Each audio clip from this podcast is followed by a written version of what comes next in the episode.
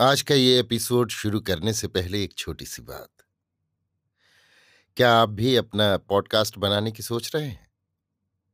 तो anchor try कीजिए। ये पॉडकास्ट बनाने का सबसे आसान तरीका है। नंबर एक, ये फ्री है। नंबर दो, इसमें कई सारे ऐसे टूल्स हैं जो आपको अपने फ़ोन और कंप्यूटर पर रिकॉर्ड और एडिट करने की फैसिलिटी देते हैं। नंबर तीन आप अपने पॉडकास्ट को डिस्ट्रीब्यूट भी कर सकते हैं, जिससे इसे स्पॉटिफाई और दूसरे प्लेटफॉर्म पर सुना जा सके। तो डाउनलोड कीजिए फ्री एंकर ऐप या विज़िट कीजिए एंकर डॉट एफ़ पर अपना पॉडकास्ट स्टार्ट करने के लिए। ये तो थी एक छोटी सी जानकारी, और अब शुरू करते हैं एपिसोड का सिलसिला। तो आज के एपिसोड में लीजिए सुनिए। रविन्द्रनाथ टैगोर के लिखे उपन्यास, चोखेर बाली के हिंदी अनुवाद, आँख की किरकिरी का भाग चौंतीस, मेरी यानी समीर गोस्वामी की आवाज़ में। बिहारी अब तक मेडिकल कॉलेज में पढ़ रहा था। ठीक परीक्षा के पहले ही उसने कॉलेज छोड़ दिया। इस पर कोई आश्चर्य प्रकट करता तो वो कहता, दूसरों का स्वास्थ्य पीछे देखूँगा, फ़िलहाल अपना स्वास्थ्य तो ठीक कर लूँ। असल बात यह है कि बिहारी के उद्यमों का शेष नहीं।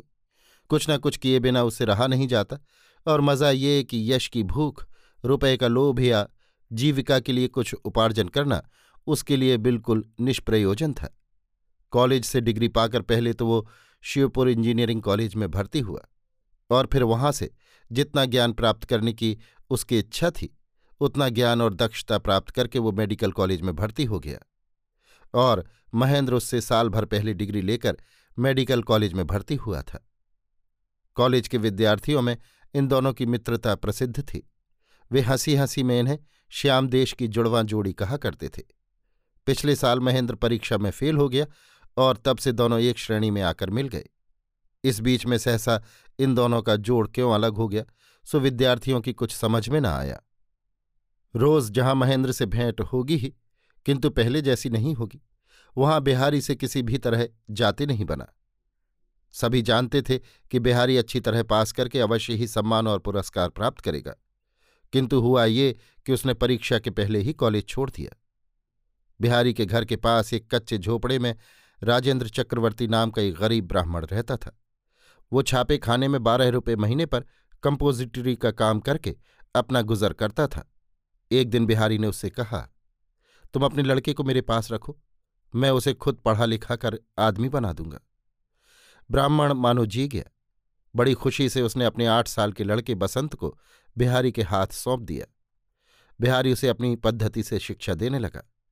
अपने मन में उसने तय किया कि दस साल की उम्र तक इसे कोई किताब नहीं पढ़ाऊँगा, केवल मौखिक शिक्षा देता रहूँगा। बिहारी बसंत को साथ लेकर कभी किले के मैदान में घूमने जाता, कभी उसके साथ खेलता रहता, कभी उसे अजायब घर दिखलाता। कभी अलीपुर पशुशाला ले जाता और कभी शिवपुर का बगीचा दिखलाता। इस तरह उसके दिन कटने लगे। बसंत को वो मुँह जबानी अंग्रेज़ी सिखाता और कहानी के रूप में इतिहास सुनाया करता। नाना प्रकार से बालक की चित्तवृत्ति की परीक्षा करना और उसकी परिणति के लिए उपयुक्त साधन उपस्थित करना, ये उसका दिन भर का काम था। अपने को वो क्षण भर के लिए भी छुट्टी नहीं देता। उस दिन शाम को बाहर निकलना मुश्किल हो गया। दोपहर को वर्षा जरा बंद रही, फिर तीसरे पहर ज़ोर से पानी बरसने लगा। बिहारी अपने ऊपर वाले बड़े कमरे में बत्ती जलाकर बसंत के साथ अपनी नई पद्धति से खेल खेल रहा था। अकस्मात बिहारी बसंत से पूछ बैठा, बसंत, इस कमरे में कितनी कड़ियाँ हैं, चटपट बताओ। नहीं, गिन नहीं पाओगे? बसंत ने कहा, बीस। बिहारी ने कहा, तुम हार गए, अठारह हैं। इसके बाद चट से किबाड़ की झिलमिली खोलकर बिहारी ने पूछा अच्छा बताओ, इस झिलमिली में कितनी पट्टियाँ हैं? और तुरंत झिलमिली बंद कर दी। बसंत ने कहा, आठ। बिहारी ने कहा, अब की जीत गए। और फिर पूछने लगा अच्छा बताओ इस बेंच की लंबाई कितनी है? इस पुस्तक का वज़न क्या है? इस तरह बिहारी बसंत के इंद्रिय ज्ञान का विकास कर रहा था कि इतने में नौकर ने आकर कहा, बाबू साहब, एक औरत। नौकर की बात खत्म भी ना हो पाई थी कि विनोदनी कमरे के भीतर आ गई। बिहारी दंग रह गया। बोला, ये क्या भाभी? बात क्या है? विनोदनी ने कहा, तुम्हारे यहाँ घर की स्त्रियों में कोई नहीं है? बिहारी ने कहा, ना तो घर की कोई है, ना बाहर की। एक बुआ है सुदेश में रहती हैं। विनोदनी ने कहा तो तुम मुझे वहीं अपनी बुआ के पास छोड़ा बिहारी ने कहा, वहाँ मैं तुम्हें क्या कह के छोड़ा विनोदनी ने कहा, दासी कह के। मैं वहाँ घर का सब काम काज किया करूँगी। बिहारी ने कहा, बुआ जी को लेकिन कुछ आश्चर्य होगा। उन्होंने आज तक कभी मुझसे दासी के अभाव की चर्चा नहीं की। पहले ये तो सुनूं कि ऐसा विचार मन में उठा क्यों। बसंत, जाओ तुम सो जाओ। बसंत चला गया। विनोदनी ने कहा, बाहर की घटना सुनकर तुम भीतर की बात कुछ भी नहीं समझ सकोगे। बिहारी ने कहा, ना समझ सका तो ना सही। और गलत भी समझा तो उससे नुकसान क्या? अच्छा ना हो तो गलत ही समझ लेना। महेंद्र मुझसे प्रेम करता है। ये बात तो नहीं नहीं, और ऐसी भी नहीं कि दोबारा सुनने की इच्छा हो। बार बार सुनाने की इच्छा मेरी भी नहीं है, इसीलिए तुम्हारे पास आई तुम मुझे शरण दो। तुम्हारी इच्छा नहीं तो आज का ये संकट लाया कौन? महेंद्र जिस रास्ते से जा रहा था, उस रास्ते से उसे भ्रष्ट किसने किया? मैंने किया तुमसे कोई बात मैं छिपाऊँगी नहीं। ये सब कुछ मेरी ही करतूत है। मैं बुरी होऊं या जैसी भी हों, एक बार तुम मेरी स्थिति में आकर मेरी तरह मेरे हृदय की बात समझने की कोशिश करो। अपने हृदय की ज्वाला से मैंने महेंद्र का घर जलाया है। एक बार मैंने समझ लिया था कि मैं महेंद्र से प्यार करती हूँ, किंतु गलत, भूल थी मेरी वो। जो प्यार करता है सो क्या इस तरह आग लगा सकता है? लाला जी, ये तुम्हारे शास्त्रों की बात है। अभी मेरी वो अवस्था नहीं आई जब शास्त्रादेश पालन करने की सुमति पैदा हो जाती है। लाला जी, तुम अपनी पोथी रखकर अंतर्यामी की तरह एक बार मेरे हृदय पर दृष्टि डालो। अपनी भलाई बुराई सब आज मैं तुम्हारे सामने खोल कर कह देना चाहती हूँ। पोथी क्या मैं यों ही खोले रखता हूँ भाभी? हृदय को हृदय के ही नियमानुसार समझने का भार अंतर्यामी पर ही रहने दो। हम लोग अगर पोथी के नियमानुसार ना चले तो अंत में ठोकर खाकर गड्ढे में गिरने से रोकेगा कौन हमें? सुनो लाला जी मैं निर्लज होकर कह रही हूँ, तुम मुझे बचा सकते थे। महेंद्र मुझे चाहता ज़रूर है, किंतु वो ठोस अंधा है, मुझे समझता नहीं। एक बार मुझे ऐसा लगा था कि तुम मुझे समझ गए हो, और एक बार शायद तुमने मुझ पर श्रद्धा भी की थी। सच कहना उस बात को छिपाने की कोशिश मत करना। सच ही कहता हूँ, मैं तुम्हें श्रद्धा करने लगा था। उसमें तुमने गलती नहीं की थी, लाला जी। किंतु यदि समझ ही लिया था, यदि श्रद्धा ही करने लगे थे तो वहीं रुक क्यों गए? मुझसे प्रेम करने में तुम्हारे लिए बाधा क्या थी? मैं आज निर्लज होकर तुम्हारे पास आई हूँ, और निर्लज होकर ही आज तुमसे कहती हूँ, तुमने मुझे क्यों नहीं चाहा? क्यों नहीं मुझसे प्रेम किया? मेरी फूटी तकदीर। तुम भी क्या आशा के प्रेम में डूबे हुए थे? नहीं, तुम नाराज़ नहीं हो सकते। बैठो लाला जी, मैं कोई भी बात ढक के नहीं कहूँगी। तुम आशा से प्रेम करते हो, इस बात को जब तुम खुद भी नहीं जानते थे, तब भी मैं जानती थी। किंतु आशा के भीतर तुम लोगों ने ऐसी कौन सी बात पाई है?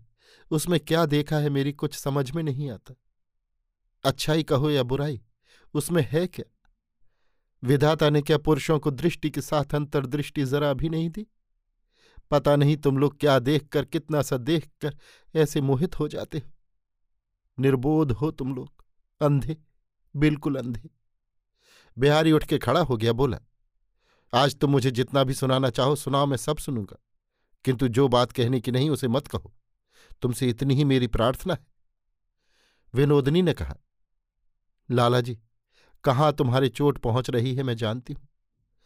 किंतु जिसकी श्रद्धा मिली थी मुझे और जिसका प्रेम पाने से मेरा जीवन सार्थक हो जाता, उसके पास रात के समय में जो अपना सब कुछ विसर्जन देकर दौड़ी आई हूँ, सो कितनी बड़ी वेदना से, उसका ख्याल करके जरा धैर्य से काम लो। मैं सच कहती हूँ तुम यदि आशा से प्यार न करते होते तो मेरे द्वारा आशा का जैसा सर्वनाश हरगिज न होता। बिहारी का चेहरा सफ़ेद फक पड़ गया। उसने कहा आशा का क्या हो गया? तुमने उसका क्या कर डाला?